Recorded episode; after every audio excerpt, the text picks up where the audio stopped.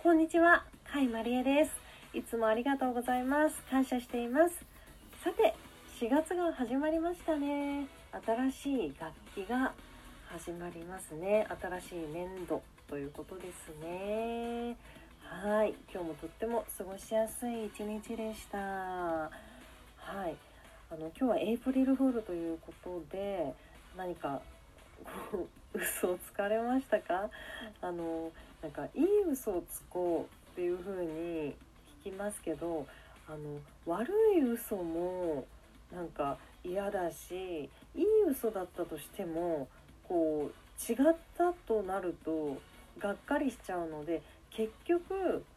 そのみんなが幸せになれる嘘っていうのはないのかなと思いきやもう初めからもう冗談だよねと思いっきり分かるような嘘がまあ笑いを誘うというかこう人が笑顔になるというかですねそういうのがやっぱり無難なのかなっていうふうにこう長年生きてきてなんか分かってきましたね。まあ私はあまりそのエイプリルフールだからといって嘘をなんか